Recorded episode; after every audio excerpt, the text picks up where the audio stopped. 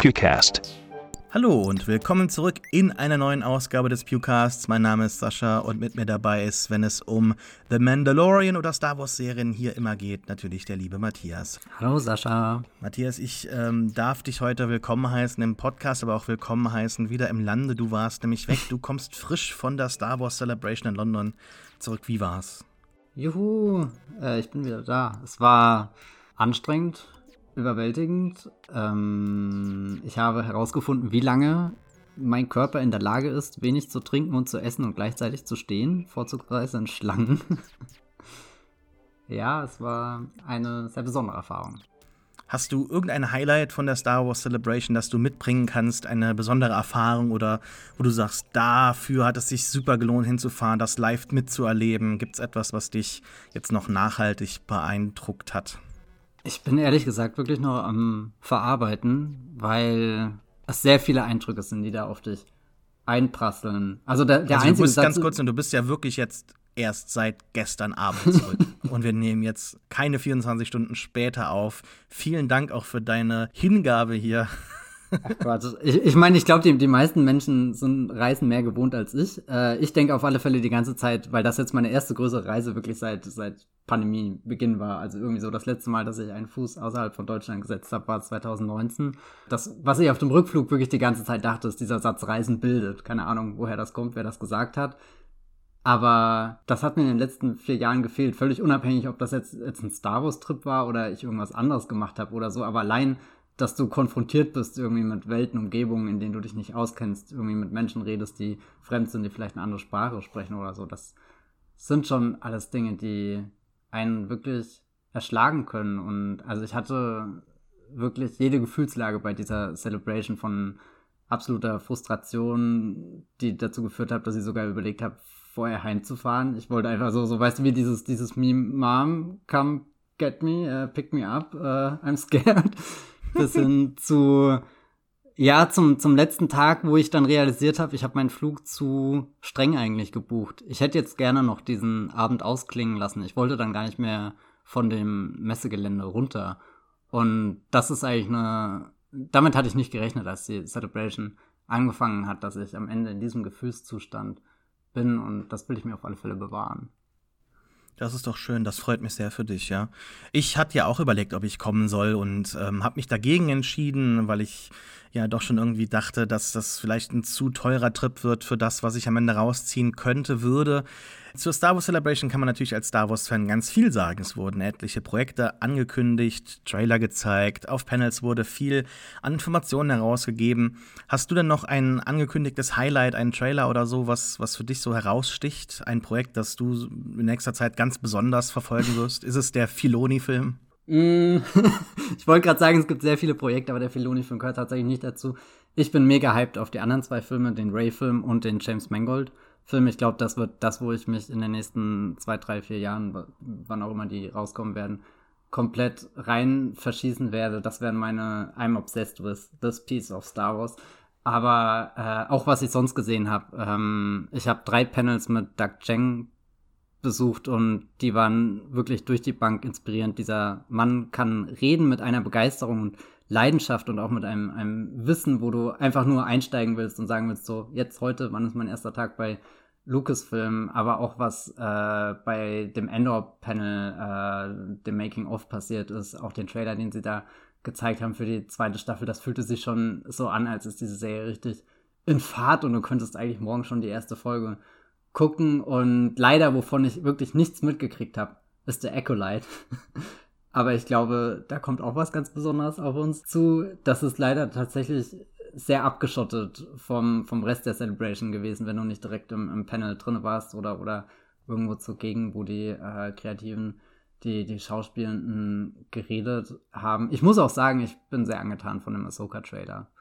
Ähm, also es ist auf alle Fälle kein, keine Celebration gewesen, wo ich enttäuscht von dem, dem Inhalt irgendwie bin. Da gab es schon eine, eine wirklich eine, eine große, große Vielfalt an Dingen, auf die man sich freuen kann oder wo ich einfach gespannt bin, was dabei herauskommt. Also selbst der Filoni-Film jetzt könnte ja schon interessant werden, einfach nur um zu sehen, wie fühlt sich dieses Universum an, wenn es, das Cinema Treatment bekommt.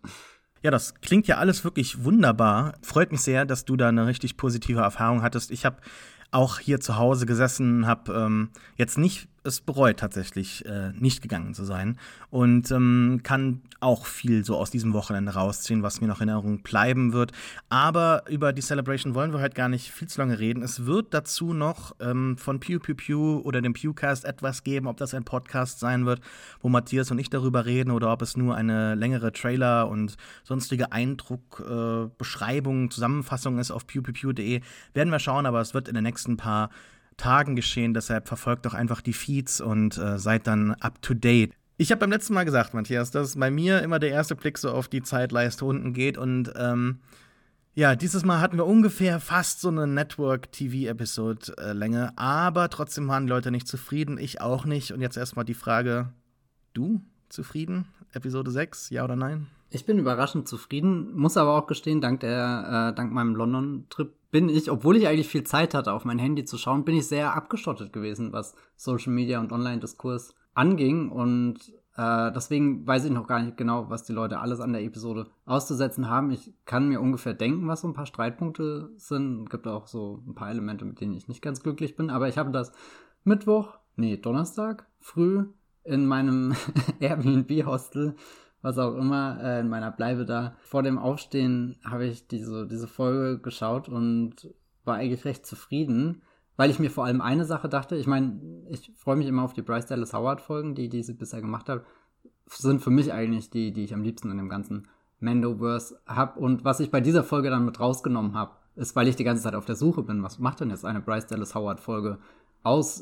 Sag es mir, ich bin nämlich nach dieser Folge völlig verloren, was eine Folge von ihr ausmacht. Ich weiß nicht, wie viel man ihr davon zuschreiben kann. Meine erste Beobachtung war, der Prolog hat wieder so eine kleine süße Liebesgeschichte, ähnlich wie sie das mit Frog Lady und Frog äh, Man gemacht hat. Das mochte ich einfach so als, als, das wirkte wie so, so ein Not so zurück mit. Erinnert ihr euch noch, wie die beiden sich da am Doc begegnet sind, da völlig, mhm. äh, äh, befreit in die Arme gefallen sind. Übrigens, ich habe eine Frog Lady ja gut, auf der Celebration ja die getroffen. Folgen nicht. Sie inszeniert nur, Matthias. Ja, ja, genau. Achtung. Äh, ja gut, aber trotzdem gibt sie dem Moment ja Betonung und sie hat auch wieder so eine Berührung von, von Händen. Das ist ja schon was, wo die, die Regiekraft. Oder äh, von Tentakeln. Ja, von, von Tentakeln. Also wo du in der Inszenierung äh, Akzente setzen kannst, die, die vielleicht jetzt nicht unbedingt im Drehbuch so hervorgehoben sind. Also da dachte ich mir schon, sie hat die, diesen, diesen klaren Fokus auf diese kleinen, berührenden, lieblichen Geschichten, die, die in vielen, vielen Star Wars-Erzählungen gar nicht so groß Einzug finden. Und dann dachte ich das andere, und das ist sehr schwer ihr zuzuschreiben, weil du hast es schon gesagt, sie hat nicht das Drehbuch geschrieben. Aber jede ihrer Episoden erschafft eine eigene Welt. Du hast äh, diesen, diesen, äh, diesen Samurai-esken, hier Sam Samurai-esken Planeten, den wir kennen, Sorgen, äh, mit dem ganzen Grün, den, den Leuten, die da leben. Das hat alles eine eigene eine Bildsprache Sprache, insofern man das in The Mandalorian sagen kann, also einen eigenen Charakter. Und dann auch die Folge, die sie in Boba Fett inszeniert hat, hat sie auch diese große Ringwelt, die sie in Szene setzt, die nach so ein paar kleinen Regeln funktioniert, die so ein paar bestimmte Bilder hat, irgendwie Strukturen, die da rumhängen im Weltall. Und jetzt auch diese Welt, die auch so, so wieder äh, ganz eindeutige Charakterzüge hat. Du hast diese Utopie, alles wirkt erstmal sehr aufgeräumt, sehr, sehr weiß, sehr friedlich und irgendwas lungert da, irgendein drohender Schatten und dann lernen wir nach und nach diese Welt, dieses System kennen, die, die Verschwörung äh, mit irgendwelchen Druiden, die Schabernack, böswilligen Schabernack treiben und da saß ich dann am Ende und dachte, das kriegt ehrlich gesagt kein anderer Mendo-Regisseur, Regisseurin dermaßen verlässlich hin, dass ich aus allen Episoden rausgehe und auch wieder zurückkehren würde. Also das mag ich ehrlich gesagt. Die Bryce Dallas Howard Episoden, die kann man sehr gut out of context einfach immer und immer wieder schauen. Und das würde ich jetzt einfach mal zuschreiben. Aber wie gesagt, mit einem großen Fragezeichen, weil ich weiß nicht, sagt John Favreau einfach, du inszeniert die Episode oder sagt sie zu ihm, guck mal, ich habe das Drehbuch gelesen und fand das stark, weil hier kann ich eine Welt schaffen. Und ähm, also ich habe einfach das Gefühl, sie hat, hat ein sehr gutes Gespür dafür aus, aus, aus diesen Mendo-Episoden äh, oder Drehbüchern, die schon eher sehr gleichförmig sind, die, die einen ähnlichen Rhythmus, Takt, was auch immer haben, dass sie sich die anschaut und sagt, und das ist die Welt, die ich da rausziehen will. Und dann, dann hat jede dieser Folgen für mich so ein bisschen einen eigenen Charakter. Kannst du das nachvollziehen?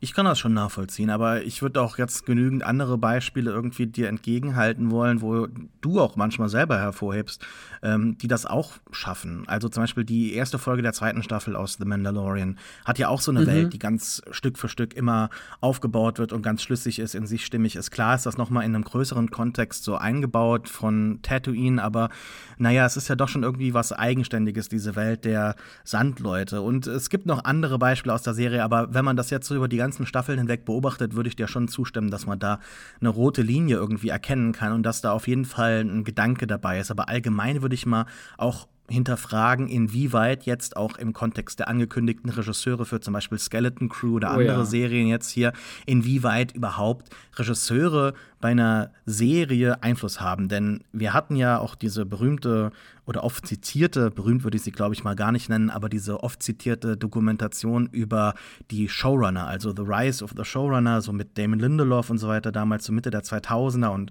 natürlich andere Leute noch, aber Lindelof ist immer so derjenige, der auch sehr viel Hass abbekam, genauso viel wie Liebe, sogar mehr als noch vielleicht Carlton Hughes, der übrigens auch Co-Showrunner war von Lost, ähm, aber trotzdem war es immer so Lindelof, Lindelof, Lindelof, auch immer dann in so der, in dem Diskurs, der auch häufig zitierte Name, wahrscheinlich auch, weil er irgendwie leicht über die Lippen geht, ne?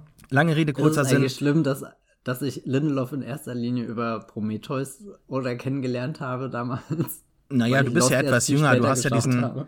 du hast ja diesen Forenhype um Lost und so weiter, das Web 2.0, das hast du alles, glaube ich, nicht so ganz mitgenommen. Du warst nee, natürlich auch eigentlich. vorhanden, aber äh, mental da Filme geguckt. Aber du bist ja doch ein paar Jahre jünger als ich. Und ähm, deshalb ist es, glaube ich, nicht schlimm. Aber das ist halt auch so ein typisches Beispiel. Diese ganze Diskussion um Prometheus war ja auch irgendwie so eine verlängerte Diskussion um Lost. Also da haben die gleichen Leute dann über den Film geschimpft, die vorher über Lost geschimpft haben. Und ähm, wir haben diese Culture War-Diskussion eigentlich jetzt seit sehr, sehr vielen Jahren. Das ist ja nicht eine, eine kurze Sache, die jetzt die, die sich hier irgendwie so gestaltet hat. Aber mein Punkt ist, inwiefern, das ist jetzt die Frage, haben denn tatsächlich Regisseure einen Einfluss auf den äh, auf den Look einer Serie, auf die einzelne Entwicklung von Figuren und so weiter. Eigentlich ist das ja doch schon eher dann dem Episodentitel hier näher, nämlich Ganz for Hire. Also da werden Leute einfach genommen und die drehen das, was im Drehbuch steht und was der Showrunner sich halt so als größeres Konzept halt vorstellt. Aber ähm, natürlich gibt es da auch Einflüsse, die man unmissverständlich einigen ähm, äh, Regisseuren zuordnen kann. Aber insgesamt bleibt halt der Einfluss dann doch schon relativ geringer. Also wenn dann zum Beispiel ein Regisseur eine ganze Serie macht, wie bei Chernobyl oder wie bei ähm, bei True Detective und so weiter, dann ist es halt. Obi-Wan, ja, genau. Im negativen Sinne, ja. Äh, dann, dann, dann macht das schon irgendwo Sinn. Hier ist ich glaube, halt so äh, sorry, ich will dir eigentlich nicht reincrashen, aber ich glaube, Skeleton Crew könnte echt ein Härtetest werden, was das angeht, weil da sind ja schon, also die Daniels und so, bin ich jetzt nicht so, so äh, ein Ultra-Stand von, von deren Arbeit, aber also ich bin einfach gespannt. Merkst du, dass die Daniels irgendeine Episode in Skeleton Crew gemacht haben oder könnte das auch im Endeffekt, weiß nicht wer, sein? Das, das finde ich bisher schon. Oh, bin, bin wenn ich mir anschaue, einfach. wer Ahsoka gemacht hat und wie Ahsoka auch jetzt schon wieder aussieht im Trailer, dann ist das doch schon alles sehr generisch und entspricht so diesem äh, glatten Look, ähm, ja. den wir hier auch in Mandalorian vorfinden. Und das ist auch so ein bisschen das, was mich in dieser Folge hier sehr abgeturnt hat, ist, ähm, wir wir kommen dazu später, aber lass uns jetzt mal über diese Folge im genaueren reden, weil es ist ja jetzt nicht nur das Problem, ähm, wer hier Regie geführt hat, das ist überhaupt eigentlich, glaube ich, gar kein so großes Problem, aber einige Szenen sind nicht so wirklich geglückt, aber die wären auch, glaube ich, anderen nicht geglückt. Es liegt eher so ein bisschen an äh, der Art und Weise, wie diese Serie gemacht wird. Mein Punkt, der wichtiger ist, ist, warum erzählt man das denn jetzt hier in einer Staffel, die acht Folgen hat? Kurz vor dem aufkommenden Finale. Rick Famuyiwa, ein weiterer Regisseur, der doch schon einen positiveren Eindruck hinterlassen hat, darf die letzten beiden Folgen inszenieren und hoffentlich ist das hier jetzt so ein bisschen so das Schlimmste, bevor es dann halt besser wird. Äh, man sagt ja immer, ne, der, die Nacht ist am dunkelsten, bevor der Tag anbricht, so. Und äh, ich hoffe, dass wir dann halt in Folge 7 und Folge 8, wir reden nachher noch ein bisschen drüber. Du hast Folge 7 schon gesehen auf der Celebration, deshalb heute nichts erzählen, nichts verraten. Du hast auch mir nichts verraten und äh, ich weiß auch nichts. Ich habe auch alle Spoiler umschifft, deshalb es wird heute nichts gespoilert. Aber ich hoffe, dass es beim nächsten Mal doch irgendwie so endlich mal losgeht und dass wir dann halt doch schon so ein bisschen nach den Folgen endlich losgehen. Ja, das, genau das ist es ja halt. Wie kann es denn sein, dass wir diese Folge hier an die sechste Position bekommen von acht? Das kann doch nicht sein, oder? Das ist doch so unfassbar dumm. Also wir haben beim letzten Mal, ganz kurz nochmal als Erinnerung, endlich Moff Gideon ein bisschen mehr wieder ins Zentrum der Serie zurückgebracht. Wir haben endlich den Schlachtruf Let's go to Mandalore, let's go back, let's bla bla bla. Und diese beiden Welten von Moff Gideon und den Mandalorianern müssen ja wieder aufeinanderprallen. Und wir haben mit Carson Teva sogar noch dann, oder Teva, ich habe beim letzten Mal gesagt, Teva immer, glaube ich. Äh, Teva ist die offizielle oder richtige äh, Aussprache des Namens. Äh, Carson Teva hat da ähm, die Entdeckung gemacht und wir sehen, okay, das ist der perfekte Teaser. Let's go in die nächste Folge. Und was haben wir jetzt hier? Wir haben eine Folge, die überhaupt nicht in diese Position passt, die vielleicht überhaupt nicht in diese Staffel reinpasst. Es gibt inhaltliche Probleme, finde ich, was diese Welt angeht, was diesen Konflikt der Mandalorianer angeht mit Bo-Katan und dann auch überhaupt die ganze Plotstruktur in dieser Folge. Aber all das überhaupt bringt das Pacing in dieser Staffel hier aus, aus, äh, aus der Spur. Wir haben das, finde ich, sehr amateurhaft inszeniert teilweise. Und es gibt innerhalb jetzt der Folge sogar einen Genrewechsel zwischen dann diesem Detective-Ding der beiden Guns for Hire und dann am Ende dem, dem Mandalorianer-Plot wieder. Aber überhaupt haben wir auch innerhalb der Staffel einen Genrewechsel. Und ja, es sind keine Cameos, wie das häufig jetzt erwähnt wurde, aber überhaupt, dass die Leute das so verwechseln, zeigt ja auch, dass die mm. Charaktere, die da gespielt werden von den sehr bekannten Schauspielern oder Celebrities, gar nicht als Charaktere wahrgenommen werden. Die haben ja auch Namen, hier zum Beispiel Bombardier und so weiter, das ist natürlich auch ein sehr lustiger Name für jemanden, der vorher beim Imperium war oder jetzt hier Hellgate heißt Christopher Lloyds Figur, aber dass die auch gar nicht wahrgenommen werden, sondern als Cameos bezeichnet werden, was sie ja streng nach Definition genommen nicht sind, ähm, zeigt ja auch, dass da ganz viel überschattet wird. Und das führt dazu, dass dieser Staffel durch diese Folge hier total der Wind aus den, aus den Segeln genommen wird. Und dann, dann sind wir an einer Position jetzt, wo ich halt sage, okay, vielleicht geht es dann nächste Woche weiter und vielleicht ist dann alles vergeben und vergessen sogar am Ende, weil es dann irgendwie Sinn ergibt und wir so ein explosives Finale haben. Aber das kann es ja auch nicht sein. Deshalb schaue ich ja nicht äh, Serien, ja, dass ich halt sage, okay, am Ende hat sich irgendwie noch gelohnt und die Serie hat irgendwie doch noch die Kurve bekommen, sondern ich möchte über eine Staffel hinweg eine Struktur ein erzählt bekommen oder äh, durch eine Struktur eine Handlung erzählt bekommen ähm, und einen Plot präsentiert bekommen, der, der Sinn ergibt, wo ich halt auch sage, da darf auf keinen Aspekt irgendwie verzichtet werden, das muss alles ineinander greifen und das ist halt hier überhaupt nicht. Man merkt, dass wir Überreste von Rangers of the New Republic integriert haben. Man merkt, dass Krogu vielleicht gar nicht in dieser Staffel eigentlich mit dabei gewesen sein sollte und jetzt irgendwie doch dabei hängt, so als Anhängsel. Also ganz viele Altlasten sind hier präsent und die ganze Staffel führt nur so als Transition uns in die nächste größere Welt von Ahsoka, Thrawn und Mandalorianern dann in der vierten Staffel. Und das ist doch mies. Und das, daher kann ich sehr stark die Meinungen, die hier sagen, das ist die, weiß nicht, zumindest mal die kontroverseste Folge sagen, dass das kann ich nachvollziehen. Hm. Also ich teile auf alle Fälle deine Beobachtung, dass die es ist schon wieder so eine Folge, die irgendwie zwei komische Hälften hat, die nicht recht zusammengehen. Und von, von dieser Art von, von Folgen hatten wir schon mehrere in dieser Staffel. Wir hatten auch schon welche, die waren viel säuberlicher getrennt, wo es dann fast gar nicht so schlimm war, wo ich eher überrascht war, dass, ups, jetzt springen wir ja doch nochmal zurück zu Din und Bo und Grogu. Bei der Folge, ich fand es wahnsinnig umständlich, was für Ausreden sie sich einfallen lassen, warum die nicht einfach direkt zu äh, den anderen Mendos fliegen können, um ihr Business zu tun.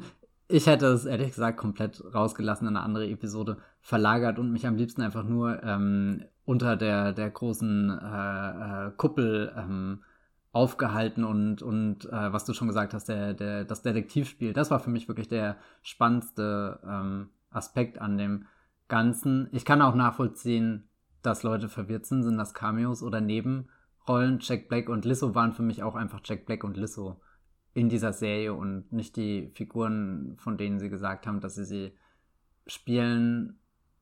Das Schlimme ist, ich habe äh, also die beiden sind super sympathisch und äh, witzig. Ich freue mich wirklich über, über jedes Jack Black Video, was ich irgendwie auf Twitter in meine Timeline gespült bekomme, weil ich immer wieder erstaunt bin, wie er mich zum Lachen bringt, obwohl ich immer denke, ja, Jack Black macht halt die eine Jack Black Sache, aber weiß nicht, entweder macht er die so gut oder weiß nicht, er ist jemand, den ich sehr fasziniert. Aber er macht auch nur diese eine Sache.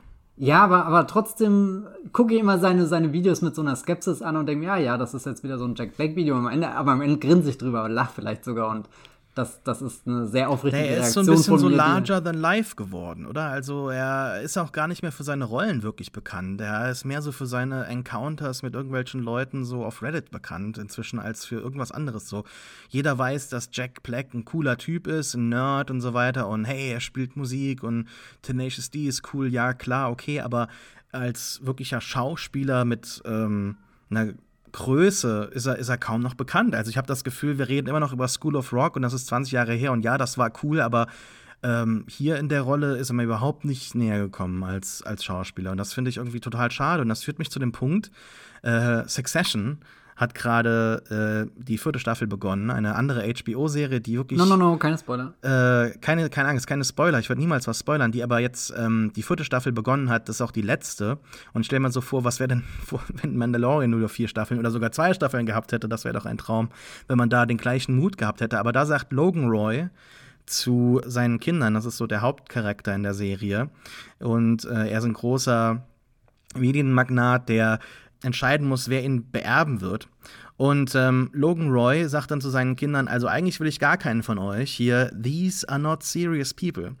Und, und der Satz ist mir irgendwie so ein bisschen hängen geblieben im Kopf. Und irgendwie stelle ich mir auch so vor, vielleicht weil ich auch die beiden Folgen relativ kurz ineinander geschaut habe, dass er so ein bisschen auch über, über The Mandalorian gesprochen hat.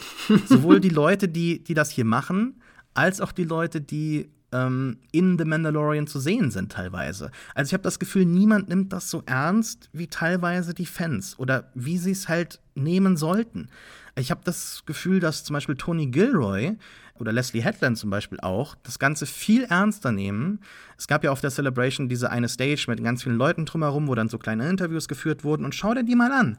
Und wie Dave Filoni und John Favreau vor allem die ganze Sache so annehmen, das ist irgendwie mit so einer Lässigkeit und, und so Schulterzucken oftmals verbunden. Klar, ähm, Dave Filoni zum Beispiel hat auch eine sehr, sehr süße Ansprache gehabt, wo ich auch gedacht habe, mein Gott, ist schon ein guter Kerl so im Herzen. Ne? Also äh, nicht, dass ich dem jetzt was Böses unterstelle oder sowas, aber er hat auch dann einen Versprecher gehabt, den ich sehr revealing fand. Also das war sehr aufdeckend, was so, so ein bisschen so die Hintergründe angeht dieser Produktion, hat er gesagt, nämlich einmal The Mandalorians, also on The Mandalorians.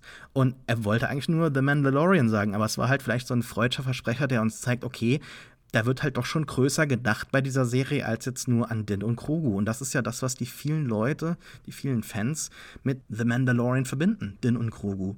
Und das weiß ich nicht. Also die nehmen es halt Glaub- nicht ernst. die- ich denke halt auch, eine die- Frage noch, eine ja. Frage noch. Wie kommen denn diese Cameos zustande hier? Es sind keine Cameos, aber im Prinzip sind es ja. ja also Ich glaube, Lizzo hat sehr aktiv campaigned mit jedem Baby Yoda-Merch, was sie gekauft hat.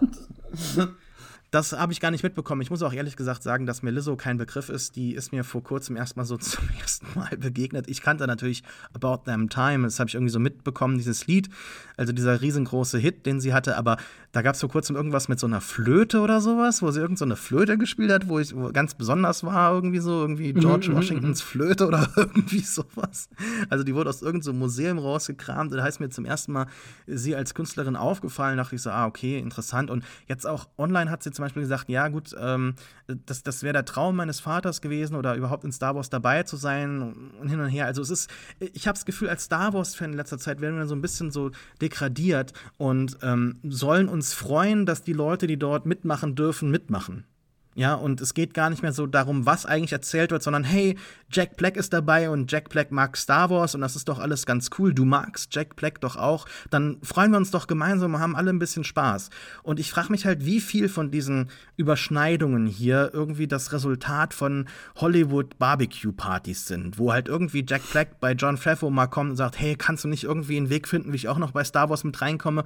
Und John Favreau natürlich ein cooler, kollegialer Typ ist, der schon seit vielen Jahrzehnten hier erfolgreich ist in Hollywood. Und das ist man ja nicht einfach so, weil man ein asozialer Typ ist, der sondern man, man kann networken, sondern man, man, man, man hat Ahnung, man hat Connections, man, man kennt Leute und ne, der eine kennt den anderen und hey, bring mir meinen Namen irgendwie so mit ins Spiel, ich hätte auch da Lust. Und wenn ich halt sehe, wie viele Leute, wie viele Namen da angekündigt werden, wie viele auch jetzt schon in der Folge hier, äh, in, in der Serie schon aufgetaucht sind, äh, von Amy Sedaris äh, bis hin zu anderen Leuten, dann, dann denke ich mir halt, these are not serious people. Die nehmen Star Wars nicht so ernst, wie sie es vielleicht nehmen sollten, oder?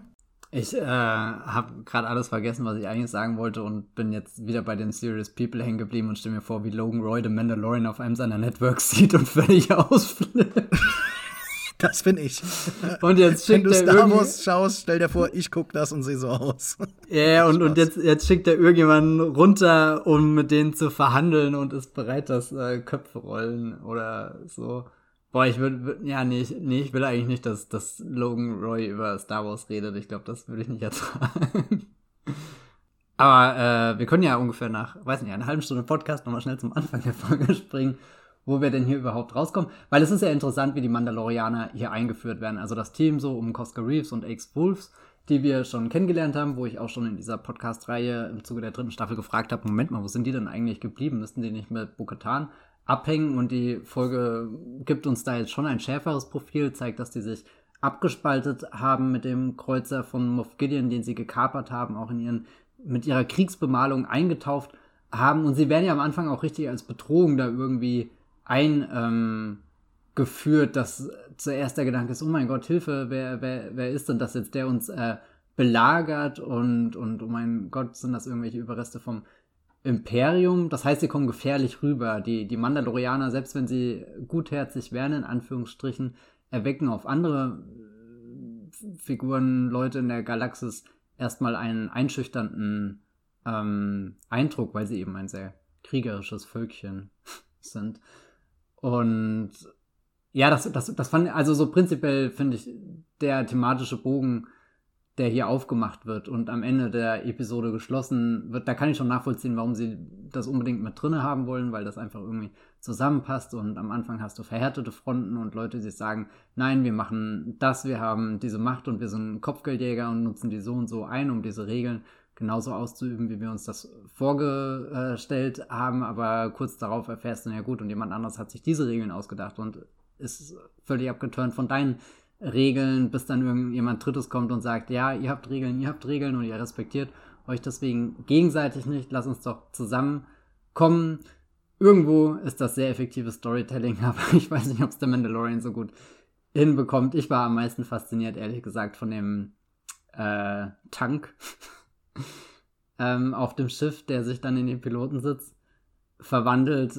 Weiß nicht, da, da bin ich komplett mit meinem Blick hängen geblieben und denke ehrlich gesagt immer noch ein bisschen drüber nach. Das war ein sehr Star Wars-siges Element, obwohl ich glaube, dass es eigentlich nicht 100% meiner Aufmerksamkeit haben sollte, aber schon, schon sowas, wo du dich einfach ganz kurz fragst, Moment, wie funktioniert die Welt? Und das meine ich mit so, so, so, einer, so einer puren Neugier einfach von, okay, das haben die gerade so gemacht und ich glaube, als Kind hätte ich ewig lang die äh, Enzyklopädiebücher die, die Skizzen angeschaut und die, die drei Zeilen, die neben dran stehen, das ist der Tank, der zweimal täglich befüllt wird und einmal täglich entleert wird oder irgendwie sowas hätte ich mir durchgelesen, durchgelesen und daraus irgendwie so, so eigenen Headcan, eigenen, eigenes Kopfkino gemacht. Weißt du, wenn ich dir so zuhöre, dann denke ich mir halt, ja, das klingt doch alles richtig gut. Warum habe ich mir dann eigentlich so viele negative Sachen aufgeschrieben oder warum bin ich eher so negativ nach dieser Szene eingestellt? Und das ist so das Grundproblem dieser gesamten Staffel hier, dass sich das eigentlich auf dem Papier total spannend anhört. Mhm. Din geht zurück zu seiner ehemaligen äh, Freundin hier, ne, und äh, findet jetzt raus, dass er Mandalore doch irgendwie zurückerobern könnte. Er braucht nur die Hilfe der anderen Mandalorianer und er muss sich äh, redeemen und zusammen mit Bo-Katan schafft er das und sammelt die Mandalorianer, aber am Ende trifft er wahrscheinlich auf das wieder, äh, wieder aufkeimende Imperium und so weiter. Ne? Also gehe ich mal davon aus, dass das ja noch irgendwie noch mal zurückkommen muss. Und das klingt cool. Genauso wie jetzt auch hier das Ganze mit dem Anfang, was du so beschrieben hast. Aber es ist ja so, dass das alles in der Umsetzung scheitert. Ja, ich fand diesen Wassertank auch spannend und ähm, interessant. Aber warum ist sie dann später nicht nass, wenn sie da steht? Äh, wir haben hier zwei äh, Figuren, die so, so eine Art Romeo und Julia-Geschichte äh, haben innerhalb dieses Star Wars-Universums, weil auf dem Planeten äh, Mon Cala, äh, der in Clone Wars und im Legends-Universum, also im Expanded Universe, häufig vorgekommen ist. Wir kennen nur die Mon, Calam Mon Calamari aus, de, aus den alten Filmen, aus der alten Trilogie. Und ähm, wir wissen, dass diese Figuren aber, ähm, oder nicht diese Figuren, diese Spezies haben einen Krieg auf dem Planeten und die sind dort, äh, also sind beide Wasserspezies und die sind beide miteinander verfeindet. Das haben wir auch in Clone Wars gesehen. Jetzt ist es so, dass wir hier so eine Romeo und Julia-Geschichte präsentiert bekommen, aber dann sind halt so viele kleine Sachen dabei. Warum sind ihre Kleider nicht nass? Warum haben die nicht ihre typischen Stimmen? Also scheinbar ist das auch irgendwie noch mal so ein Cameo gewesen von oder nicht ein Cameo, aber es war so eine Gastrolle scheinbar gespielt von irgendwie Tom Hollands Bruder habe ich irgendwo gesehen, keine Ahnung, ob das stimmt, aber es wirkt halt alles so reingeworfen und ist ja auch alles nicht so wichtig. Dazu finde ich es halt wirklich auch mies gedreht. Die Mandalorianer stehen da wieder auf ihrer Brücke und es ist alles so flach. Also dieses mhm. Spatial Plane im Blocking ist einfach so flach. Auch jetzt im Ahsoka-Trailer steht da ähm, Hera mit so zwei anderen Offizieren der neuen Republik einfach auf so einer geraden Linie. Es wirkt alles so langweilig und äh, minimal belichtet. Also ähm, es, es, es wirkt so mies einfach. Und das Schiff, klar, das Schiff ist auch super spannend. Wir haben da so ein Quarren-Schiff. Ich habe das vorher noch nie gesehen. Vielleicht haben wir es schon mal in Clone Wars irgendwo gehabt und ich habe es übersehen. Aber das ist eine schöne Kombination von diesem Kopf der Quarren und dann auf der anderen Hälfte des Schiffes haben wir diese typischen ähm, Plasen von den äh, Städten der, der Mon Calamari, die dann halt später dann halt als Raumschiffe gedient haben. Also, wenn man das so sich anschaut, ist doch schon irgendwie ein Gedanke dabei bei allem, aber es wird nie so zu Ende gedacht. Und ähm, es, es führt auch zu relativ wenig. Die Mandalorianer haben jetzt hier noch neue äh, Berufung für sich gefunden. Das haben wir beim letzten Mal vorhergesehen, aber so wirklich mit einem roten Faden ist es nicht irgendwie zu Ende gedacht, ne? Weil jetzt machen sie schon wieder eine, eine, Biegung in ihrer Geschichte und überhaupt ist so diese mandalorianische Flotte, lass uns da mal kurz drüber reden, ein bisschen kleiner als gedacht, oder? Ja, also die Größenverhältnisse kriegen sie in dieser Staffel echt nicht hin. Was ich verblüffend finde, weil Endor kriegt das so spielerisch hin, dir ein Gefühl zu geben. Da ist eine ganze Stadt, die atmet und ganz viele Leute, die durch die Straßen Rennen und bei Mendo denke ich immer wieder, ja, das sind 20 Kostüme und mehr haben sie irgendwie nicht und ich muss immer an, an diese Geschichte denken, ob sie wahr ist oder nicht, dass sie damals die 501. Legion gebraucht haben, um die ganzen äh, äh, Stormtrooper im Staffel 1 Finale irgendwie aufzustellen, wo ich immer dachte, das ist halt so eine bewusst lancierte Geschichte, dass du äh, die, die Fans mit einbeziehst, irgendwie, denen da so eine Bühne gibst, äh, denen eine wichtige Position einräumst. Und eigentlich fand ich das immer schön, aber dachte mir auch hintenrum, wenn Lucasfilm wollte, könnten die doch den Hof da mit Stormtroopern vollstellen. Also das daran sollte eine Star Wars-Produktion doch definitiv nicht scheitern, aber offenbar tut sie es tatsächlich. Ja, man kann Geld sparen und hat gleichzeitig die PR über die Fans. Ja, ich meine, du, du, du kannst ja deine Szene auch anders vollkriegen. Also gerade wenn du mit sowas wie dem, ich weiß gar nicht, wie, wie sich das verhält, wenn du mit Volume arbeitest und in dein Volume sind ja meistens immer nur Hintergründe, also von, von irgendwelchen Dingen, die sich nicht bewegen, es sei denn, es ist jetzt halt sowas wie äh, ein Baum, der im Wind weht oder, äh, weiß nicht, die Sonne, die auf und untergeht, aber stehen in, in diesen, diesen Volume-Hintergründen, ich glaube, da stehen nie wirklich Menschen rum, oder? Also. Nee, es gewinnt halt nie an Tiefe. Du genau, stehst halt vor einer Leinwand und das ist das Problem. Das ist natürlich cool, weil du alles auf dieser Leinwand haben kannst und die Leinwand kann sich dann auf deiner spiegelnden Rüstung auch dann halt spiegeln. Aber es ist alles ganz flach, weil du halt einfach nur vor dieser Leinwand stehst und du halt sonst kaum noch Sets irgendwie hast, weil man macht über die, äh, über die, die Volume-Leinwand hinten, über in der Pre-Production halt dann das Set und das ist dann aber auch alles, was da steht. Und dann wird es halt so im Medium-Shot, so ab der Hüfte irgendwie gefilmt. Und das ist doch langweilig. Hm. Und was ich mich halt so für die große Erzählung frage, sind das jetzt wirklich alle Mandalorianer, die überlebt haben? Oder gibt es noch tausend andere Clans da draußen?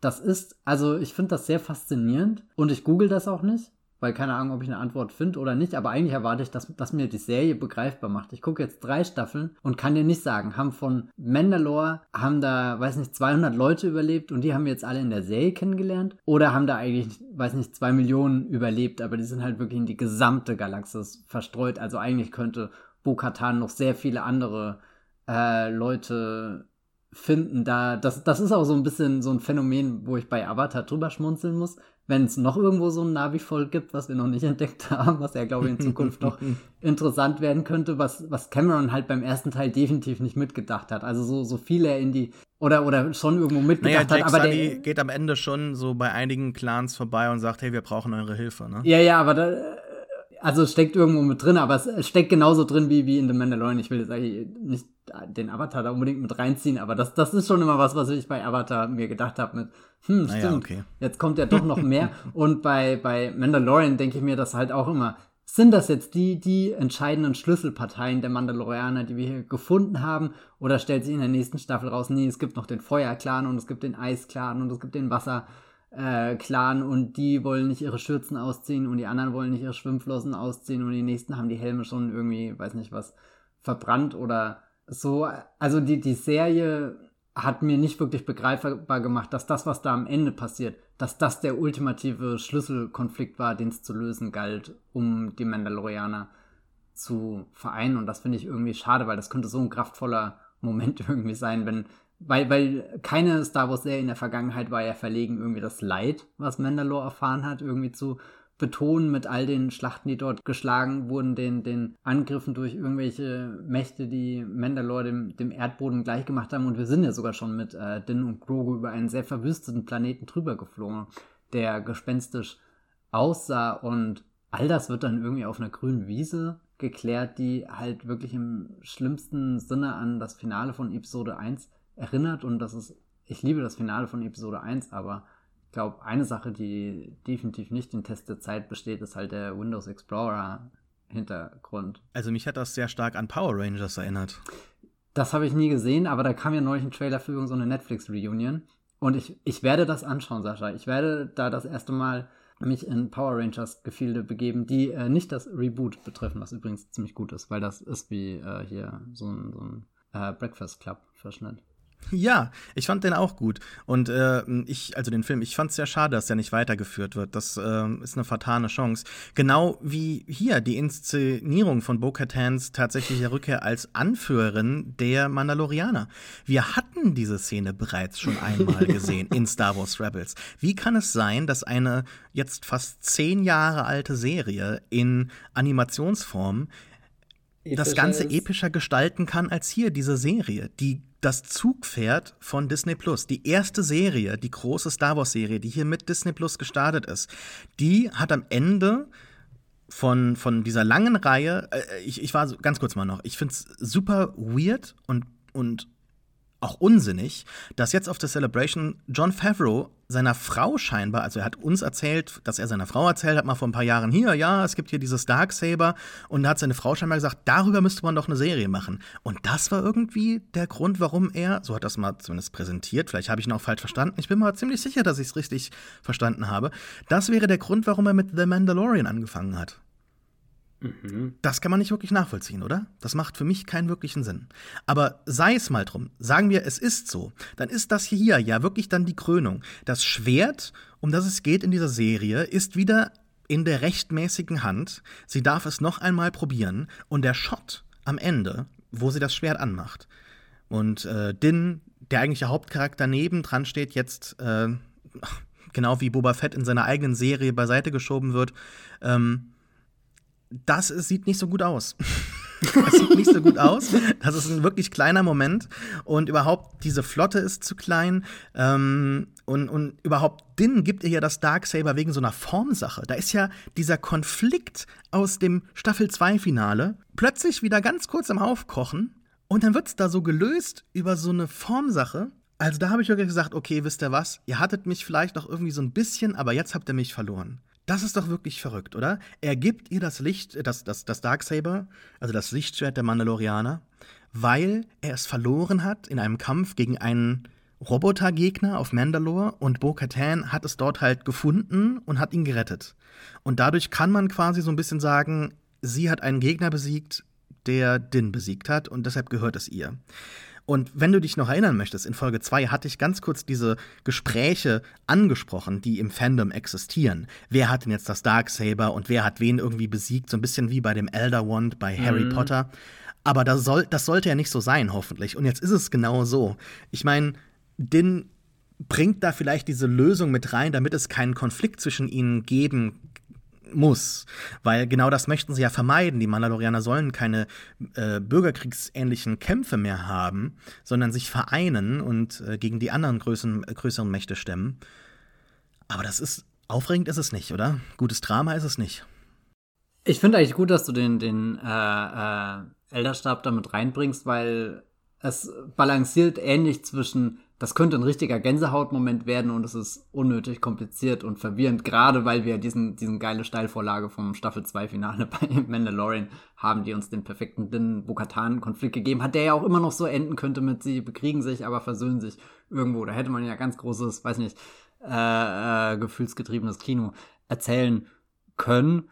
Harry Potter kriegt es ja irgendwie hin aus der ganzen Verwirrung und der Falscherei von wem gehört welcher Zauberstab, wie bekommt man welchen Zauberstab, was sucht sich der Zauberstab und so weiter aus. Da sind ja auch sehr viele Regeln, die erklärt werden und du bist ja auch immer nie sicher, welcher hat jetzt wirklich Gewicht, weil dann zaubert Harry doch noch mit einem Zauberstab, der ihm nicht gehört und es funktioniert irgendwie. Ähm, ich glaube, die Filme legen da auch, je nachdem, wie es die Story halt gerade braucht, äh, unterschiedlichen Fokus drauf. Das ist auch ihr gutes Recht, weil sie am Ende diese entscheidende äh, Enthüllung, die wird ja maximal effektiv ausgespielt in den, den, den Potter-Film. Und ja, da war das hier wirklich schwach dagegen. Also ich hatte auch wirklich keine Gänsehaut einfach. Ich war, war sehr tief drinne, wenn, wenn Druiden untersucht werden und verhört werden, ähm, aber also das Sidequest im Sidequest. Es, es fühlt sich nicht an, wie als, als haben wir jetzt gerade die, die, als sind wir die Rampe hochgelaufen, bevor wir jetzt mit dem Fallschirm runterspringen und uns in ein zweiteiliges Rick Famuyiwa-Finale stürzen. Und das hätte es definitiv sein sollen. Und da ist auch äh, die Inszenierung am Ende weit unter den Bildern zurückgeblieben, die ich will gar nicht sagen, die hier möglich gewesen wären, sondern die hier definitiv hätten sein sollten. Das müssten eigentlich die Bilder sein, die die wir von dieser Episode, von dieser Staffel für Ewigkeiten teilen werden, weißt du? Diese, diese Übergabe des mächtigen Gegenstands, der offenbar so viel bestimmen kann und es sieht nicht sehr eindrucksvoll aus, nicht sehr kraftvoll. Also es ist schon irgendwie maximal umständlich und äh, mit wenig Elan erzählt und dann untermauert halt die Bildsprache auch nichts der Größe des Augenblicks, der stattfindet, sondern signalisiert er eher durch eben überhaupt keine Tiefe, die im Bild vorhanden ist, dass das einfach nur ein, nur ein Übergabemoment ist. Eigentlich, eigentlich viel schlimmer. Es ist ein Erklärmoment. Also das, was bei Harry Potter nicht passiert. Klar, du hast auch tausend Leute, die drüber philosophieren, wer jetzt welchen Zauberstab nehmen kann und wer den falschen genommen hat oder so weiter, aber dann, wenn es passiert, weiß nicht, dann sind die Harry Potter Filme komplett in ihrer visuellen Bildsprache äh, gefangen. Also da, da, da passiert dann alles über, über die Bilder und, und du erlebst den Moment. Richtig, und The Mandalorian erklärt ihn einfach nur und wählt sich halt wirklich den, den Standard-Desktop-Hintergrund dafür aus. Also hätten sie wenigstens irgendwie äh, dieses Labyrinth genommen, weißt du? das war halt wirklich so der letzte Punkt, wo es eine Möglichkeit gegeben hätte, diese Folge für mich rund irgendwie doch noch zu beenden. Und äh, ich habe eben gesagt, das ist aber dann doch irgendwie dann der Moment gewesen, wo sie mich endgültig verloren hat. Und das war jetzt keine so einmalige Sache, sondern es war eine Kaskade an so kleinen Fehltritten, die kontinuierlich in dieser Folge passiert sind. Also ich habe jetzt nicht zum Beispiel Jack Black und Lizzo gesehen, habe gesagt, okay, für mich ist die Folge vorbei, Star Wars ist, ist vorüber, Lucasfilm ist ein Desaster, äh, äh Kathleen Kennedy muss irgendwie auf den Scheiterhaufen geworfen werden oder sowas wie irgendwelche YouTube-Thumbnails, das halt manchmal ähm, inszenieren. Nein, aber es sind halt so ganz viele kleine Fehltritte in der Inszenierung und äh, in dem Drehbuch, die mich einfach so immer wieder verlieren. Und ich komme natürlich immer wieder und sage, hey, ich bin Star Wars-Fan, holt mich doch bitte ab, bitte. Ich möchte am Ende doch nur sagen, dass mir das gut gefallen hat und ich möchte unterhalten werden und ich möchte was in dieser Galaxie jetzt hier sehen, die mir sehr viel bedeutet. Und diese Figuren, die haben ja doch irgendwie auch eine gewisse Bedeutung irgendwie so gewonnen für mich. Aber gerade dann am Ende, du hast jetzt die Folge schon, äh, diese, diesen Folgenabschluss sehr gut beschrieben. Aber ich würde noch mal ganz kurz sagen, ist dir auch aufgefallen, dass dort an einem Nachmittag gedreht wurde und die Sonne dann in manchen Szenen tiefer stand als in anderen und da keine visuelle Kontinuität vorhanden ist? Was halt auch so ein Merkmal ist von der Serie, das ich sehr bemerkenswert finde, weil mh, mm, auf der einen Seite hast du halt dieses Volume, wo alles künstlich ist, und da haben wir mal eine Szene, die nicht im Volume gedreht ist, und dann passt es sogar eventuell noch zu dieser Epcot-Landschaft dort auf Plaisir 15, diesem Planeten, diesem Pleasure Planet. Und ähm, diese grüne, perfekte Wiese passt da noch vielleicht irgendwie so ein bisschen ins Bild. Es ist halt natürlich eine langweilige Location dann halt für die äh, große Sequenz, die wir hier erwarten, dass Bo-Katan nochmal dann Anführerin wird. Aber dann versammeln sie sogar das. Überhaupt, wenn wir da jetzt mal von absehen, beginnt die Folge schon irgendwie ganz doof. Da fliegen sie auf diese Flotte zu. Und ich frage mich, warum fliegen sie nicht einfach direkt hin? Da sagt Bo-Katan, ja, die haben Kontrolle von unserem Schiff, äh, von unserem Raumschiff übernommen. Und ich habe mir gedacht, aha, und wie? Also passiert das einfach so? Geht das einfach so? Mm. Das kennen wir doch normalerweise nicht. Und dann sagen die auch hier so, ja, please proceed to the Hyperloop Pod. Und dieser Name erinnert uns auch so an diesen Epcot-Look der ganzen Siedlung, aber auch so an unsere reale Welt. Und ich frage mich halt immer, brauchen wir das? Und dann sagen die noch sowas, ja, das ist äh, jetzt hier kein Request, okay, aber Sie haben doch gar keine Polizei. Wie können Sie das denn jetzt halt tatsächlich durchsetzen, wenn Sie es wollten, wenn Sie es müssten? Wenn Bo-Katan und Din sich einfach weigern und sagen, nee, wir fliegen weiter zu der Flotte, können Sie die nicht einfach anfunken? Okay, Sie würden wahrscheinlich die jetzt ignorieren, aber weißt du, ich möchte nicht die eigene Folge schreiben, aber die Folge hat halt immer wieder so ganz offensichtliche Löcher in ihrem Plot, dass ich mir halt irgendwie ja, halt immer wieder Gedanken mache und ich fühle mich immer rausgerissen aus dieser Folge. Also das hat für mich nie so eine, so eine Fahrt aufgenommen. Und dann kommen wir da an bei denen und dann denke ich, okay, naja, egal, jetzt haben wir hier was Farbenfrohes, das sieht ja cool aus. Es erinnert mich eher an tatsächlich irgendwie so ein Sci-Fi-Spin-off von, von Star Trek. Also man ist jetzt irgendwie auf einer Raumstation, zum Beispiel die von dem dritten neuen Teil, dem dritten Reboot-Teil, die sieht so ein bisschen aus wie hier Plasier 15. Aber da kommen wir an und dann sehen wir da sogar noch coole Sachen. Nämlich zum Beispiel, ja, dieser Planet war mal Teil des Imperiums und ähm, hier der Typ, der, oder war er Teil des Imperiums, zumindest Jack Blacks Figur Bombardier was, war Teil des Imperiums, der hat nochmal jetzt den, ähm, das, das Amnestieprogramm durchlaufen. Jetzt ähm, darf er dann diese Stadt regieren, nachdem er gewählt wurde und hat sie vorher auch aufgebaut, diesen Planeten oder diese Stadt, wie auch immer. Vielleicht ist auch nur dieser Planet jetzt hier, hat nur diese Stadt. Aber, weißt du, dann führt das alles dazu, dass wir so coole Figuren haben im Hintergrund, wie einen Stormtrooper, mit so Gewändern und äh, nicht typischen Waffen, aber noch genug Rüstung, sodass man es erkennen kann. Und diese Figur wird nicht einmal aktiv. die sehen wir nicht einmal im Kampf, die sehen wir nicht in Bewegung, sondern die stehen da einfach nur im Hintergrund rum. Und das sind so verpasste Chancen, da mal was, was Spannendes zu machen. Und stattdessen sehen wir da, wie Din irgendwelchen äh, Kampfdruiden hinterherläuft und von einem Ort zum anderen geht. Und das haben wir so ein bisschen so wie bei, wie bei Asterix. so, sie brauchen jetzt noch den Passierschein A38 oder was es ist. Und, und dann geht's weiter zum, zum nächsten Quest. Und das ist. Ähm, eigentlich so, so ein Storytelling-Modell, äh, das die Serie hoffentlich hinter sich gelassen hat. Hatte ich mal gehofft, aber ähm, es, es, es ist noch vorhanden. Ich, ich, bin, ich, bin, ich bin so unzufrieden, weil halt immer wieder so kleine Punkte kommen, die mich stören. Und dann, wenn wir bei den Figuren sind, muss ich auch mal ganz kurz sagen, die, die, die Figuren reißen mich raus, weil sie von Schauspielern gespielt werden, die mich rausreißen. Die Kostüme sehen billig aus, sehen auch zusammengewürfelt aus, undurchdacht. Dann haben wir aber wieder so einen kleinen Moment, der mich reinnimmt. Ah, Pla Plasier 15 ist ein Planet mit einer direkten Demokratie und da sind noch Sturmtruppen irgendwie da. Und äh, dann kommt aber schon der nächste Spruch wieder. Let's address the Banther in the room. Und dann denke ich mir halt, so redet doch keiner. Das ist ein Spruch aus unserer Sprache. Und Star Wars als eines der wenigen Franchise hat es doch geschafft, mit, mit Sprüchen, möge die Macht mit dir sein und so weiter, halt äh, total über sich hinauszuwachsen und Teil unserer Sprache zu werden. Und da, das ist jetzt alles so ein, so ein TV-Niveau, das, das, das mich runterzieht. Und dann kriegen wir so Sachen erklärt, die auch nicht irgendwie zusammenpassen. Die Herzogin ist ein Staatsoberhaupt. Ihre Familie hat den Planeten ursprünglich besiedelt. Bombardier hat den Planeten dann aber wieder aufgebaut. Sie haben sich verliebt. Aber dann gab es zum ersten Mal direkte Wahlen. Diese haben sich dann für eine pluralistische Gesellschaft ausgesprochen, aber sie jetzt nicht direkt gewählt. Sie ist die Herzogin, bleibt das aber. Ähm, wie kann jetzt ein, eine Monarchin am Ende das Staatsoberhaupt sein? Also nicht das Staatsoberhaupt, nicht nur Staatsoberhaupt, sondern scheinbar auch Regierungsoberhaupt. Also das sind so Sachen, die passen alle nicht so zusammen. Ich bin dann immer ganz kurz so, ah, okay, interessiert, und, und dann direkt auch enttäuscht, wie es umgesetzt wird. Und äh, im Prinzip ist ja der Gedanke einer Utopie, die so auf der Ausbeutung von Droiden aufbaut, im Star Wars-Universum eine spannende Idee. Ne? Also, you had me at Battle Droids hätte ich auch sagen können, ja, das finde ich mhm. spannend. Aber warum macht es denn dann nicht jede andere Gesellschaft so? Ähm, woran, woran mangelt es da? Ähm, wo ist das Problem, etc. Und also, das, das sind immer so Ideen, aber es wird halt nie komplett durchdacht. Und wenn ich dann noch eine andere Sache ansprechen darf, das ist dann auch bei der nächsten Szene wieder so. Wir sehen die Ognots, die vorher noch nie so gesprochen haben, jetzt können sie aber alle sprechen. In Episode 5 war es nicht so, also dem Film äh, The Empire Strikes Back.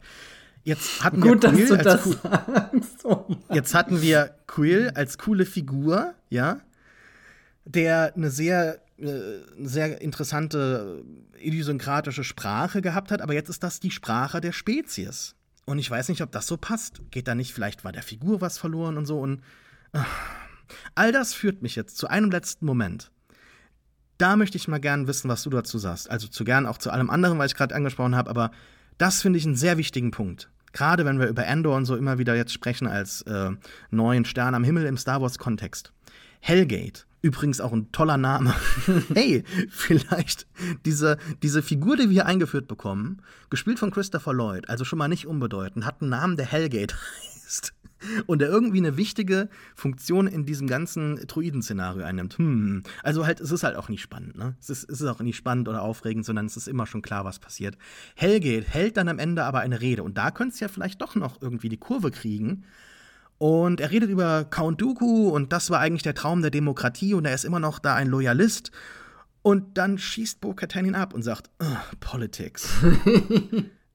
dann dachte ich mir, okay, ruhig, durchatmen. Das ist ein Kommentar der Figur, klar. Aber angesichts der ja doch schon sehr unseriösen und oft, mal, oft auch, finde ich, ja, und auch langen, desinteress äh, desinteressierten Weise, wie jetzt die Serie Herrschaftsfragen ignoriert oder auch manchmal dann so halbherzig adressiert, ist das doch auch so ein bisschen ein Kommentar der Serie. Also da frage ich mich, verstehen die nicht, dass das genau das ist, was Star Wars braucht? So, eine, so ein politisches Fundament, damit dann das andere, all das, was, was man eigentlich bei Star Wars will und auch damit verbindet, äh, funktionieren kann. Und da bin ich wieder bei meinem Fazit.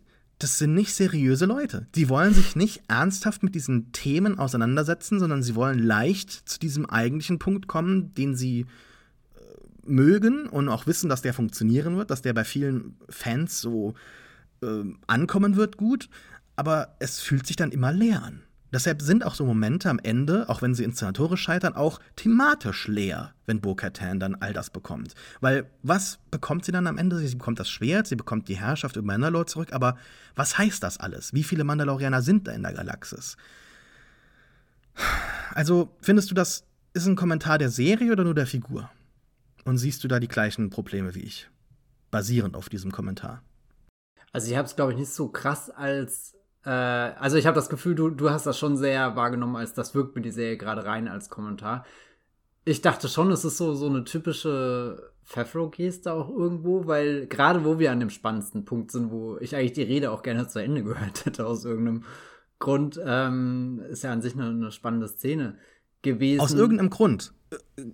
Äh, Denk mal genauer. Warum? Warum? Na, na, weil wir gerade an den Punkt kommen, wo, wo der Knackpunkt ist, wo wir eventuell sogar nachvollziehen können, was Christopher Lloyd da geplant hat und so weiter. Aha, genau. Und deswegen meine ich, es ist so, so, ein- so, so ein typisches Favreau-Ding, weil er oft den leichtesten Weg nimmt oder sich auch gerne einfach nicht dran erinnert, wo er stehen geblieben ist und dann einfach irgendeinen leichten Weg nimmt. Was du gerade hier dran festgemacht hast, glaube ich, würde ich sehr an der Charakterentwicklung von Din festmachen, weil das war was, was mich sehr beschäftigt hat. Wir haben einerseits äh, die, die Ognats, mit denen er sich dann auf einmal unterhalten kann, weil er Erfahrung gesammelt hat. Sprich, da hatte Mandalorian ein Gedächtnis, erinnert sich zurück, schöpft irgendwie aus ähm, einem Kapital, was sich die, ja, was, was sich die Drehbücher durchaus erarbeitet haben, weil eigentlich vieles, was Ja, so aus Begegnungen, ne? ja, ja, Din und Quill passiert ist, das ist schon eine der, der besseren Beziehungen, die in dieser Serie geformt ähm, wurden.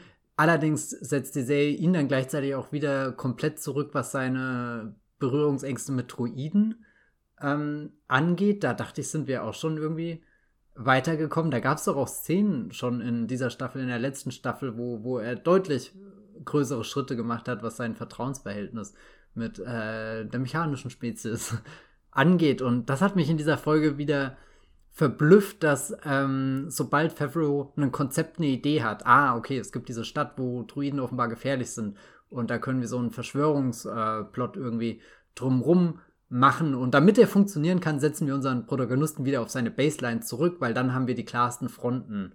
Und das, das finde ich irgendwie ein bisschen ärgerlich. Es tut keinem weh, ein bisschen Ambivalenzen drin zu haben. Und ich meine, Din kann misstrauisch sein und trotzdem sich nicht wieder wie ein kompletter Trottel verhalten, wenn es um, um, um Fremddruiden-Kontakt geht. Und da, da hatte ich dann wieder das Gefühl, da besitzt die Serie überhaupt kein Gedächtnis. Und, und das fand ich schon verblüffend, dass das so dicht aufeinander folgt. Einerseits aus der äh, Beziehung von Quill irgendwie schnell den, den, den Profit schlagen und sich andererseits nicht an den Rest erinnern, der sonst außenrum passiert ist. Und ja, ich weiß nicht, ich war, ich war wenig überrascht, dass am Ende Bukatan geschossen hat und, und diesen Spruch losgelassen hat. Das ist dann eher schon, okay, jetzt ist klar, wo, wohin wir lenken und dann kommt halt noch der Kampf auf der grünen Wiese. Äh, ist übrigens bemerkenswert, dass Mandal Mandalorian hat ja auch schon die, diese Boba Fett Introduction Episode in der zweiten Staffel, glaube Folge 6 war das. Das ist ja auch eine der wenigen, die sich überwiegend on Location gedreht haben. Und es ist halt auch eine, die sehr unbeholfen wirkt, was den Umgang mit der Umgebung, mit der Landschaft angeht. Das, keine Ahnung, warum sie das so, so schlecht hinkriegen. Liegt es daran, dass sie digital drehen? Wäre das alles überhaupt kein Problem, wenn sie auf Film drehen würden? Ich weiß es nicht. Ja, das ist eine gute Frage. Ich glaube, dass Film und äh, digitale Kameras ähm, all ihre Vorteile und ihre Nachteile haben. Star Wars hat für mich so eine gewisse Qualität, wo ich sagen würde, ähm, dass Film mit, mit äh, seinen typischen Charakteristika schon so ähm, besser passen würde, weil es auch so eine nostalgische Qualität hat, die Film, glaube ich, ein bisschen besser einfangen kann. Aber blicken wir mal nicht zurück, sondern blicken wir mal nach äh, vorne. Jetzt haben wir noch zwei Folgen, 7 und 8. Beide sind inszeniert, wie am Anfang schon erwähnt, von Rick Famuyiwa. Der kehrt endlich wieder zurück, einer der kompetenteren Regisseure oder zumindest einer der Regisseure hinter den Folgen, die uns besser gefallen haben. Die siebte Folge ist geschrieben von Dave und von John. Insofern gehe ich davon aus, dass Moff Gideon endlich zurückkehrt. Du hast die Folge schon gesehen, deshalb bleiben wir vielleicht Müssen wir irgendwie gucken, wie wir jetzt drum reden. Aber ich habe noch nichts gelesen, ich habe noch nichts gehört. Ich habe nur zum Beispiel von einem äh, relativ bekannten Star Wars-Fan, Jermaine Lucia, das ist auch der, der Chefredakteur, glaube ich, irgendwie von IO9 oder sowas, ne? Ähm, der hat gesagt hier, no spoilers, but we've just seen the episode and A Storyline Returns oder irgendwie sowas. Und da dachte ich mir so, ja gut, aber wer, wer soll denn zurückkehren, also Return, der schon mal da war? Es muss ja Moff Gideon sein. Der war noch nicht vorhanden bisher und ich würde mir vielleicht wünschen, dass wir jetzt so eine siebte Folge bekommen, die endlich mal erklärt, was der so die ganze Staffel über getrieben hat. Das wird, glaube ich, nicht alles wieder dann für mich so ins Reine bringen, weil ich mir schon eher wünschen würde, dass wir episodisch, natürlich nicht immer, aber episodisch erzählt bekommen, was so passiert.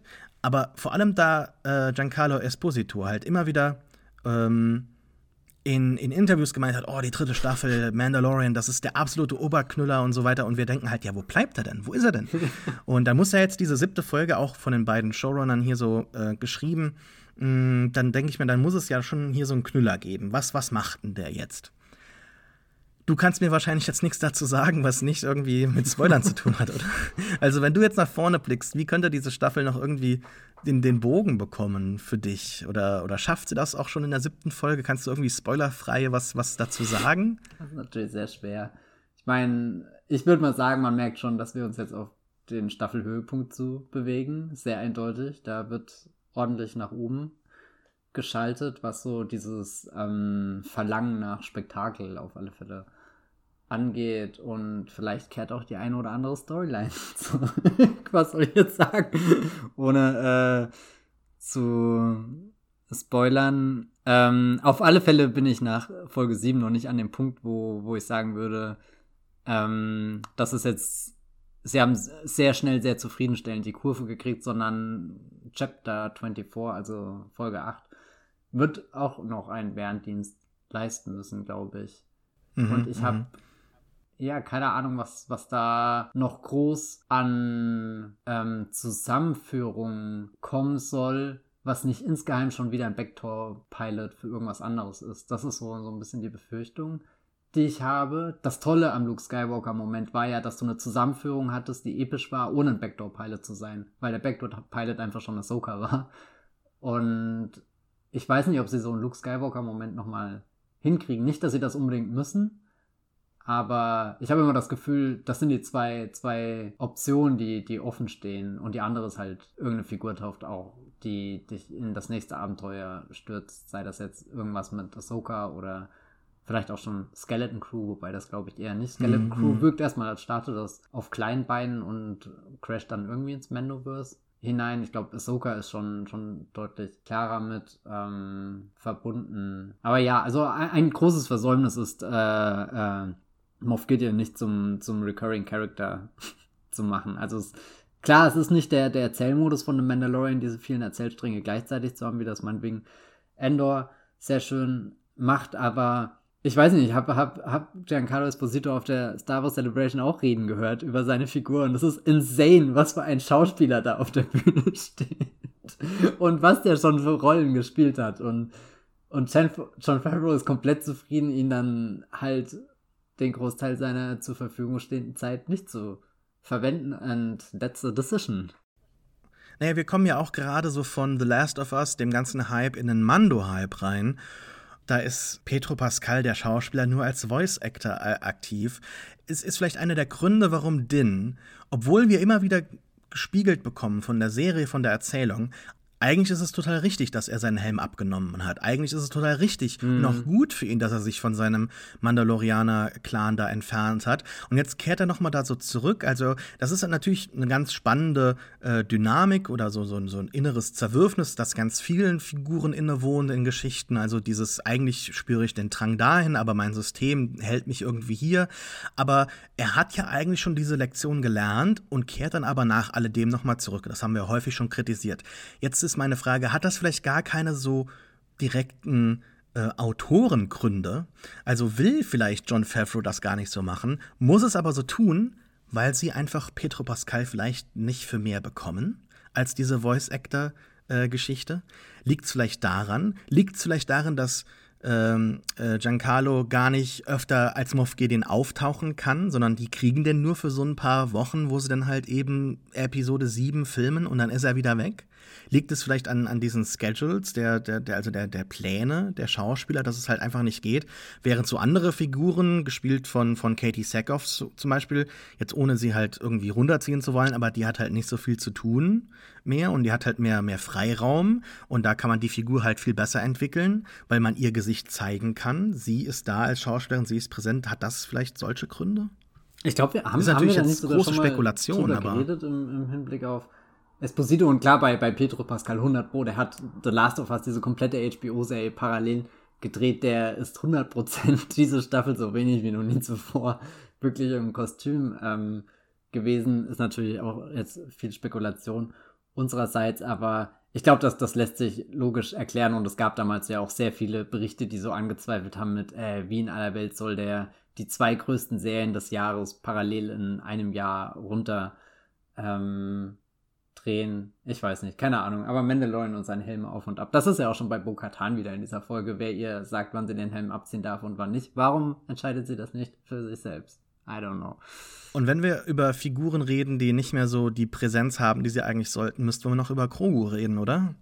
Weil Baby. sich, ähm, weil, weil, weil bei uns, weil uns stellen sich auch jetzt aktuell keine Fragen, was jetzt mit Krogu im Finale passiert. Also das haben wir jetzt irgendwie komplett vergessen und das ist auch jetzt nicht eine Nachsicht von uns. Dazu kann ich leider nichts sagen. Ach so, okay. also wird er vielleicht doch einen größeren Moment haben. Na gut, Na, die, vielleicht kommt ja Moff Gideon. Nee, ich will jetzt überhaupt nichts, nichts spoilern, beziehungsweise ich glaube, wenn diese Podcast-Folge erscheint, ist ja auch, ja. besteht die Möglichkeit schon live die, ja, ja. die siebte Folge zu schauen. Deswegen sage ich jetzt einfach mal, sie haben einen Grogu-Moment rausgeholt, der die Star Wars Celebration Halle, äh, in der ich die Folge geguckt habe, in der Celebration Stage. Ich habe noch nie sowas erlebt, wie die Leute abgegangen sind, als Grogu diverse. Hat der Boden gebebt, Dinge ja. Macht. Das, das war schon unglaublich. Aber was ich eigentlich äh, sagen will, äh, The Mandalorian, eine Episode mal auf einer äh, vergleichbaren Kinoleinwand zu sehen, das ändert tatsächlich einiges. Und das fand ich sehr spannend, und da merkst du dann auch, dass die Leute, die, die an dieser Serie arbeiten, die sehen diese Serie immer so in diesen perfekten Konditionen mit halt, weiß nicht, irgendwelchen Projektoren mit den perfekten Einstellungen und nicht in irgendeiner Streaming-Qualität. Und das bringt sie nicht auf ein Endor-Level, aber das hat für mich einiges geändert. Das damit hatte ich überhaupt nicht gerechnet. Ja, ich bin froh, dass du diese Erfahrung gehabt hast, aber es bleibt in der TV-Serie, die auch so auf dem Fernseher funktionieren das stimmt natürlich sollte. auch. Ne? Du solltest dir überlegen, wie, wie gucken deine Leute dein Zeug auch, gell? Also, ja. also das ist nach wie vor so eine kleine Kritik, die ich hatte oder die, die, die ich nachvollziehen konnte, wenn es zum Beispiel um das Game of Thrones Finale geht, bei der Inszenierung äh, der ganz großen Schlacht um, ähm, um Winterfell, weil da ja sehr, sehr viel bei den Bildern dunkel ist und viele Leute schauen die Folgen, vielleicht sogar auch gar nicht mal legal oder selbst wenn sie die auf legalen Plattformen schauen, dann ist oftmals die Compression halt so ja dafür verantwortlich, dass die Bilder, die Bildqualität halt einfach sehr schlecht ist. Ne? Und ähm, das kann dann runterziehen, aber da ist ja The Mandalorian nicht irgendwie in der visuellen Qualität am Agieren, wo ich sagen würde, das Argument könnte irgendwo noch mit reinspielen. Aber hm, es ist, es ist schon so klar, auf der großen Leinwand wirkt auch alles viel größer und deshalb gehen wir auch gerne ins Kino. Wir wollen diese großen Momente, aber ja, es ist eine Fernsehserie. Sorry. muss es auch als Fernsehserie funktionieren, dann muss man dann noch das Ganze mit als Fernsehserie konzipieren und auch umsetzen. Und das, das reicht mir dann nicht als Argument. Das Schlimme ist aber halt, wenn, mich, wenn du jetzt sagst, das ist eine Fernsehserie, das hört sich so pauschalisierend an, aber ich glaube, wir wissen beide, dass Fernsehserien, Fernsehserien, Fernsehserien und Fernsehserien existieren. Also wir, wir haben gerade eine Vielfalt an Fernsehserien, wie sie noch nie da war, aber Mandalorian sticht irgendwie genau in dieses mit Vorurteil aufgeladene Bild von, yeah, it's Star Wars for TV, like, okay, hm, well. Genau, ja, das meine ich. Ja. Ich hoffe, dass wir beim nächsten Mal in wenigen Tagen uns zusammensetzen und sagen, ja, da hat die Serie doch noch irgendwie ähm, was geschafft. Vielleicht muss dann auch noch die andere Folge, also das eigentliche Finale, dann wirklich nochmal einen Bärendienst leisten.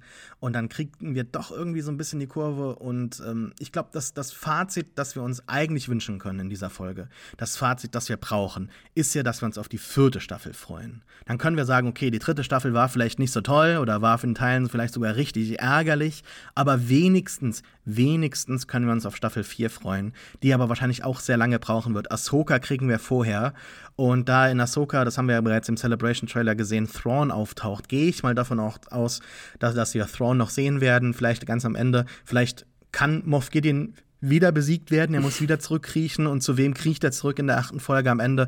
Als der große Spoiler, ah, oder nicht Spoiler, als der große Cliffhanger, äh, er kommt zu, zu, zu Thrawn das zurück oder sowas. Ich kann mir sehr gut vorstellen, dass genau das passiert. Und, da, und das ist das, was ich, was ich meinte mit, das wird dann der, eben keine Conclusio, sondern es wird der Backdoor-Pilot und mein Gott, sei es drum. Ich bin wirklich hyped auf Die ganze Staffel ist der Backdoor-Pilot für fucking Ahsoka, ja. Für, wir sehen jetzt sogar, die ganzen Serien werden wahrscheinlich, können ja gar nicht in ihrer Breite, in ihrer Vielfalt am Ende in einem Film enden, der all das als, als ja, der, der da so kulminieren soll, das und noch zu beenden soll, das kann ich mir nicht vorstellen. Das, nee, das, und das, wenn überhaupt würde das. Sascha, das wird der Avengers Endgame, der wird einfach 182 ja, Minuten laufen. Ja, genau, und dann geht's ja auch noch weiter. Das ist ja der Punkt, den ich gerade hatte da, die werden ja nicht Schluss machen. Das wäre ja noch irgendwie befriedigend, wo ich sagen würde, okay, danach ist wirklich Schluss. Äh, dann, dann bin ich wirklich gespannt. Aber die werden natürlich nicht jetzt alles aufgeben. Die werden ja nicht alle Star Wars-Serien dann ruhen lassen, ähm, wenn, wenn dann der Film rausgekommen ist. Gerade wenn er vielleicht sogar erfolgreich war,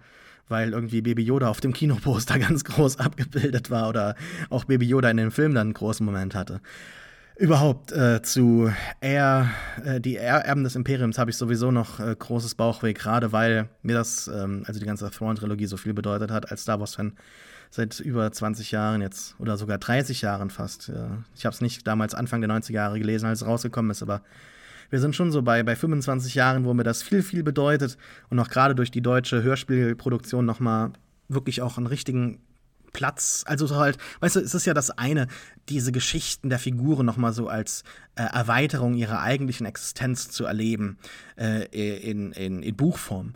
Aber dass du es dann nochmal mit den Originalstimmen so verfestigt bekommst als Erinnerung und in so einer schönen Qualität, ähm, dann hat das wirklich für mich nochmal auch so parallel zur Veröffentlichung der, oder nicht ganz parallel, aber so ein paar Jahre vorher, vor der eigentlichen Sequel-Trilogie, ähm, hat das nochmal so, ein, so ein alternatives Szenario offen geworfen für mich. Ähm, oder nicht offen geworfen, nochmal dargelegt. Es war ja schon lange vorhanden. Und ähm, dass wir das halt jetzt mit so anderen Figuren umgesetzt bekommen, hm, habe ich großes Bauchweh. Aber dann weinen wir drüber, wenn das rausgekommen ist. Ich glaube, du bist der Einzige von uns beiden, der weint, weil ich das nie gelesen oder gehört habe. Ja, dann, das ist ja das Schöne. Dir kann es egal sein, mir ist es nicht egal. Das ist aber auch irgendwie so ein bisschen die schöne Dynamik unseres Podcasts, den, wenn ihr den toll fandet, ihr gerne noch irgendwie bewerten könnt auf iTunes, Spotify, folgt ihm überall. Äh, schreibt uns er doch mal einen Twitter-Kommentar. genau, richtig. Ist es so? Naja, viel ich schon. Weiß nicht, ich stelle mir gerade vor, wie, wie der Podcast anfängt. Äh, so, so wie in der Monster G, heimlich nachts durch die Tür. So selbstständig zu werden, okay. Ja, ja. so, oh, naja. Ich habe gerade eher so. So weit ist es noch nicht gekommen. Wir haben noch keine Druidenrevolution hier. Ähm, aber mal schauen, was noch passiert. Matthias, vielen Dank für diesen schönen Podcast und äh, ich hoffe, dass es beim nächsten Mal ein besseres Fazit gibt, das uns irgendwie, ja, äh, bisschen freudiger zurücklässt. Sagen wir es mal so. Dazu sage ich nur Yes. Das, da freue ich mich drauf. Dann bis morgen. Ciao. Ciao.